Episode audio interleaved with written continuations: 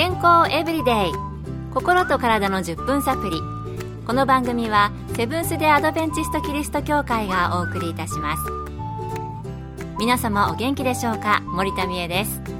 今日もあなたやあなたの大切な人の心と体の健康に役立つ情報を短い10分間にぎゅっと詰め込んでお届けします。セブンス・デ・アドベンチスト・キリスト教会は社会奉仕をモットーに世界中で病院や学校も運営しています。日本でも東京神戸沖縄の3カ所の病院をはじめ福祉施設などの運営を通して皆様の健康と医療福祉の発展に携わってまいりました。なおこの番組は健康情報番組で医師のアドバイスや治療に代わるものではありません。すでに投薬を受けている方また病院に通われている方はかかりつけの医師の指導のもとこの番組の情報も参考になさってください。皆さんはフリーラジカルって聞いたことありますか？時々耳にするようになった言葉ですしこの番組の中でも出てくる言葉です。なんだか漠然と体に良くないものということは分かっていますが詳しくはどうなんでしょう？そこで今日のトピックはフリーラジカルです。今回はフリーラジカルについて創業100年の歴史を持つ健康食品メーカー、サインクフーズ株式会社元社長で、現在は相談役として働いておられる工藤翔二郎さんに伺いました。フリーラジカルの分かりやすい日本語訳としては、不安定で反応しやすい有力ですが、この訳でも理解しにくいですね。活性酸素という言葉を多くの方は耳にされたことがあると思います。フリーラジカルはこの人体の錆びつき老化を起こさせる活性酸素の一つです。実際の私たちの生活においては化学物質である医薬品例えばオキシドールなどの利用を除くとフリーラジカルと活性酸素は同じものと言っても良いと思います。その理由から今日は活性酸素という言葉を使ってお話を続けさせていただきたいと思います。人間にとっての活性酸素とは呼吸し取り込んだ酸素が人体を酸化させる酸素に変化したものと覚えてください。人間にとって不可欠なのは酸素ですが呼吸をして体内に入った酸素の約 2%1 日に1細胞あたり約10億個の活性酸素が発生していると言われています。なるほど。フリーラジカルは老化や錆びつきの原因になるものということで、やはり健康で不自由なく過ごすには必要なさそうですね。それにしても1日に細胞1個あたり約10億個の活性酸素が発生しているってすごい量ですよね。健康エブリデイ心と体の10分サプリこの番組はセブンス・デ・アドベンチスト・キリスト教会がお送りしています今日はフリーラジカルについて、健康食品メーカーのサインクフーズ株式会社元社長の工藤翔二郎さんのお話をご紹介しています。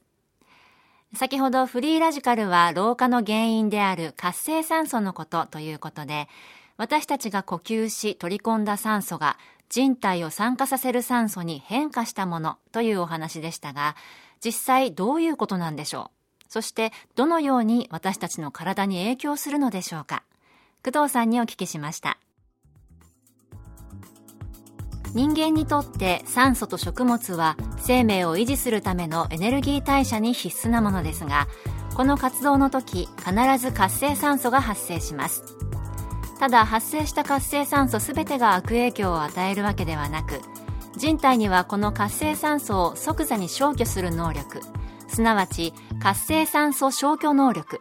別名抗酸化機能を持っています。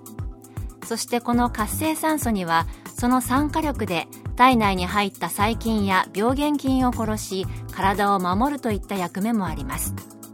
しかし無害化され良い役目を持ったこの活性酸素が問題となるのは何らかの原因でその量が増えすぎたり体内の活性酸素消去能力が落ちてきたりした時です。